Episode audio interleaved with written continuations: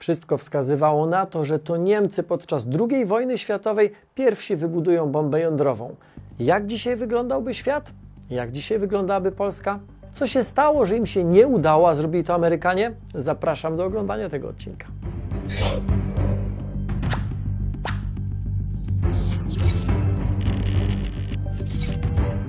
Chyba żadna broń nie budziła i nie budzi tak powszechnego i globalnego strachu jak broń jądrowa.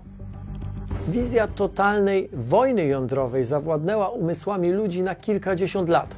78 lat temu, 16 lipca 1945 roku, niedaleko miasteczka Socorro w stanie Nowy Meksyk, amerykańska armia zdetonowała pierwszą w historii bombę atomową. To był test o nazwie Trinity. Tak rozpoczęła się era atomu. Osobą, która grała pierwsze skrzypce podczas tego eksperymentu, albo szerzej w ogromnym, tajnym programie naukowym grała pierwsze skrzypce, był Robert Oppenheimer, profesor fizyki z Uniwersytetu Kalifornijskiego w Berkeley. Ściśle rzecz biorąc, on był dyrektorem naukowym albo od spraw naukowych projektu Manhattan. Nad nim był wojskowy generał Leslie Groves. Była pierwsza połowa 1945 roku, gdy odpalono bombę o nazwie Gadget. Swoją drogą fajna nazwa na pierwszą atomówkę. Trzy tygodnie później, 6 sierpnia, na Nagasaki spadła kolejna bomba, ale sam program Manhattan powołał do życia trzy lata wcześniej prezydent USA Roosevelt. A pracę nad rozszczepieniem jąder atomowych w Stanach Zjednoczonych rozpoczęto jeszcze trzy lata wcześniej, w 1939 roku, a początek tej historii to jeszcze rok wcześniej, rok 38, miejsce to Niemcy, gdzie dwóch fizyków, Otto Hahn i Fritz Strassmann, odkryło możliwość rozszczepienia jądra atomowego przy emisji ogromnej ilości energii. Nie ma żadnych wątpliwości, że ci dwaj, gdy policzyli bilans energetyczny, od razu zrozumieli militarny potencjał swoich badań. To Niemcy jeszcze przed II wojną światową mieli w ręku patent na broń o niesłychanej energii. Tyle tylko, że z tego patentu nie skorzystali albo nie potrafili skorzystać. Co prawda badania nad rozszczepieniem w III Rzeszy trwały, ale wybuch wojny oraz późniejszej fazie i naloty i działania aliantów powodowały, że badania nie posuwały się tak szybko do przodu, jakby mogły. Trudno jest skreślić alternatywne wersje historii, ale patrząc na daty, to III Rzesza miała największe szanse na budowę arsenału jądrowego. Całe szczęście do zakończenia wojny nie stworzyła go. Co ciekawe, drugim mocarstwem, które mogło mieć bombę atomową, był Związek Radziecki. Już w 1940 roku w jednym z instytutów naukowych w Charkowie powstała pierwsza koncepcja budowy nowego rodzaju broni opartej na zjawisku rozszczepienia jądrowego. Wydaje się jednak, że Moskwa nie uwierzyła w wyliczenia naukowców i projekt nie dostał finansowania. W ZSRR prace ruszyły z kopyta dopiero kilka lat później. USA prace nad bombą ruszyły pełną parą w roku 1943, dopiero gdy powstał ośrodek naukowo-wojskowy w Los Alamos. Tylko kilka miesięcy wcześniej w Chicago uruchomiono pierwszy w USA reaktor atomowy. Do Los Alamos ściągnięto najwybitniejszych uczonych z wielu krajów świata, także tych uczonych, którzy byli pochodzenia żydowskiego i mieszkali w ogarniętych wojną e, Niemczech. W ściślej czołówce naukowców pracowało, o ile dobrze policzyłem, 19 obecnych albo przyszłych noblistów. Jednym z pracujących tam, choć nie był noblistą, był sławny, e, bardzo znany polski matematyk Stanisław Ulam, którego możecie zobaczyć m.in. w mojej książce Akademia Superbohaterów. Opisałem w tej książce i zresztą w talii kart tak samo jego życie e, i jego ogromne, ogromne osiągnięcia naukowe. Ta międzynarodowa obsada, i to był pewien paradoks tego miejsca, zasadniczo ułatwiała pracę radzieckim szpiegom. Skala programu Manhattan była ogromna. W sumie pracowało w nim około 130 tysięcy osób. Żaden program naukowy, technologiczny czy militarny w historii nie miał tak licznej obsady. Infiltracja programu Manhattan przez radzieckie służby specjalne była tak duża, że Stalin w zasadzie na bieżąco miał pełną informację o postępach prac. Już na początku lutego 1943 roku powołał zespół, który mając dostęp do amerykańskich dokumentów i radzieckich uczonych, miał skonstruować radziecką bombę atomową. Tym zespołem kierował profesor Igor Kurczatow. W międzyczasie Niemcy uruchomili program mający na celu stworzenie rakiety albo samolotu zdolnego unieść ważącą wiele ton bombę.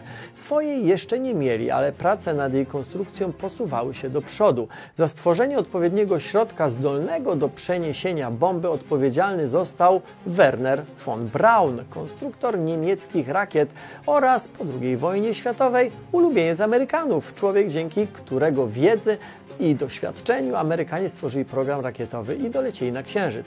Człowiek, którego z czystym sumieniem można nazwać jednym z ojców założycieli NASA. No i tak właśnie czasami toczy się historia. A wracając do bomby. Choć w 1944 roku żadne z trzech państw, Niemcy, ZSRR ani USA, nie miały jeszcze bomby, tylko USA miały samolot zdolny do jej przenoszenia. W Niemczech nad modyfikacją rakiety pracował Werner von Braun. W Rosji zadanie skopiowania amerykańskiego bombowca strategicznego B-29 otrzymał inżynier lotniczy Andrzej Tupolew. Bombowiec Tu-4 powstał w połowie 1947 roku ale wtedy świat był już zupełnie inny. Druga wojna światowa się zakończyła, glob podzielił się z grubsza na dwa wrogie obozy, a Amerykanie od dwóch lat mieli już bombę atomową. Amerykańska bomba była pierwsza, którą można było użyć na polu walki. Prace posuwały się w bezprecedensowym tempie. 16 lipca 1945 roku na pustyni w stanie Nowy Meksyk na oczach naukowców wojskowych i międzynarodowych obserwatorów odbyła się pierwsza eksplozja jądrowa w historii. Z tamtego okresu zachowało się wiele raportów i wspomnień mówiących, że skala zniszczenia zrobiła na oglądających kolosalne wrażenie. Bomba A do użycia na polu walki była w zasadzie gotowa. Niewiele osób wie, że celem pierwszego nalotu jądrowego miał być Berlin. Kilka tygodni przed pierwszą próbą nowego rodzaju broni Niemcy jednak skapitulowały, a wojna w Europie zakończyła się. Amerykanie zdecydowali się zrzucić bombę jądrową na Japonię, mimo tego, że ta ym, ponosiła spore straty. Japończycy nie zgadzali się jednak na kapitulację. Zdobycie Japonii, szturmowanie każdej wyspy z osobna, zdaniem amerykańskich strategów, byłoby jednak okupione ogromną liczbą ofiar.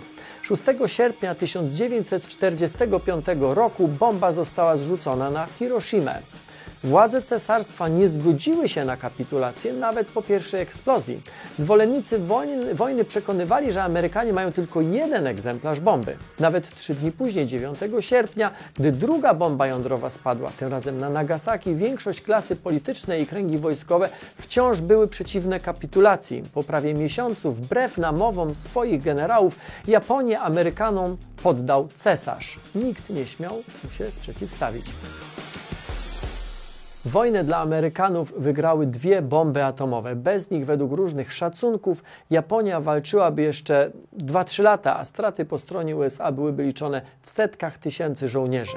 Nie ulegało jednak wątpliwości, że zwycięstwo przy użyciu atomu ma gorzki posmak. Stało się jasne, że zantagonizowane strony będą ścigały się na potęgę arsenału jądrowego. Związek Radziecki szybko odzyskał straty i krótko po wojnie rozpoczął produkcję swoich bomb atomowych.